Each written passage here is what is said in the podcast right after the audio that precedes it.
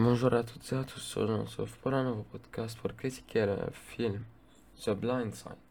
Plongé dans l'univers du football américain, au tennis Michel Ower, un jeune américain, trouve sa voie grâce à l'amour de sa famille adoptive, à son talent pour le football américain.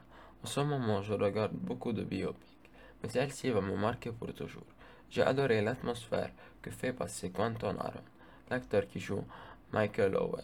Sandra Bullock a joué un rôle très important dans ce film.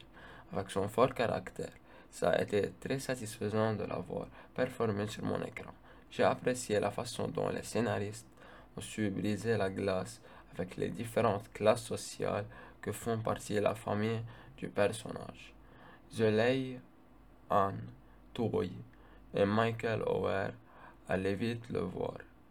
Ça va vous marquer pour toujours, c'est promis.